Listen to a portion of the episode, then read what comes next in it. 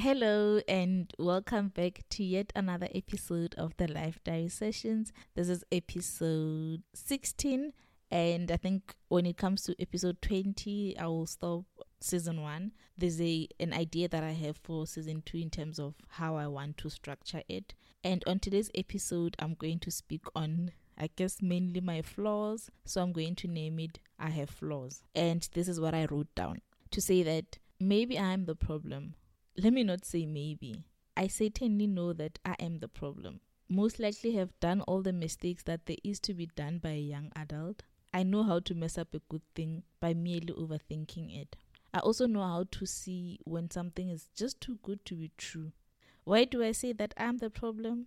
Well, because I can't commit, I'm inconsistent, I lack discipline, I'm conclusive yet indecisive. I keep changing my mind, constantly interrogating everything. Make it make sense is what my mind is able to contextualize. I have learned that being too honest and forthcoming can be costly, and that's how I have vowed to live my life. If I was able to just turn a blind eye and ask less questions, maybe I could be better in human interaction. But unfortunately, that's not who I am. I'm very understanding, very optimistic, yet very stubborn. A big mistake I made was wanting the environment around me to change. Well, I was wrong. All I needed to do all along was to move away from environments that suffocate me, unless I was willing to change and adapt. I started removing myself gradually from environments that I don't belong to, and you can guess where I am now. Back to self. I'm not too trusting. I had a couple of people that betrayed me, that said things behind my back, that have mistreated me. So now everyone is paying the price by having to earn my trust. I have a principle. Anything that I say about someone, it's something that I'll be able to say to their face. My mistake was thinking that everyone lives by that principle. Now you see how I am the problem? It's because I assume that everyone sees the world through my lenses and that what I regard as common is actually common to all. Well, I was wrong. My realization is that most are not forthcoming on what their principles are and they go along based on the environment they are in. I live in isolation. I don't want to be a burden to others. I feel like everyone is in a rush and don't have time to go through all my layers. I have built walls to protect myself, and it's hard to see what is deep within unless you make time. My preference is actually quality time. I'm able to unfold in safe environments. I just first have to be assured that it is secure.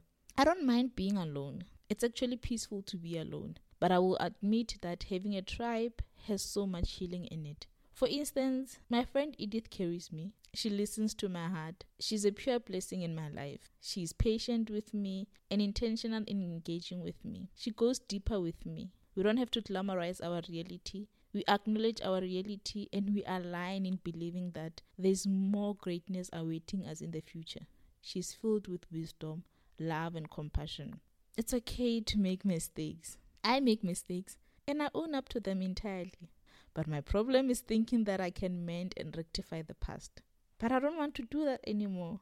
I just want to move on, go forward, and be a better person in the present and in the future. All that happened in the past, it is what it is. My conscience is cleared. I've acknowledged and confronted all that there is and have made peace with my past. I spent the whole of last year navigating all the pain that I endured and caused in the past and found a way to make amends with all of it. And this year I'm working on elevating my current, improving my point of lack, such as committing. I have fears that I need to work through. I can forgive, but I'll be honest in saying that I can't forget. So if what I can't forget is disruptive towards my peace, then it means that I have to remove myself from the person because I'll constantly be reminded of what I had to forgive. Out of sight, out of mind. It works best. It scares me sometimes how I find peace in isolation. So I'm trying to learn how to coexist in all seasons of my life. Although I will say that navigating chaos is sometimes better in isolation. So, yes, maybe I'm the problem. I have identified my problem areas and I'm working on them.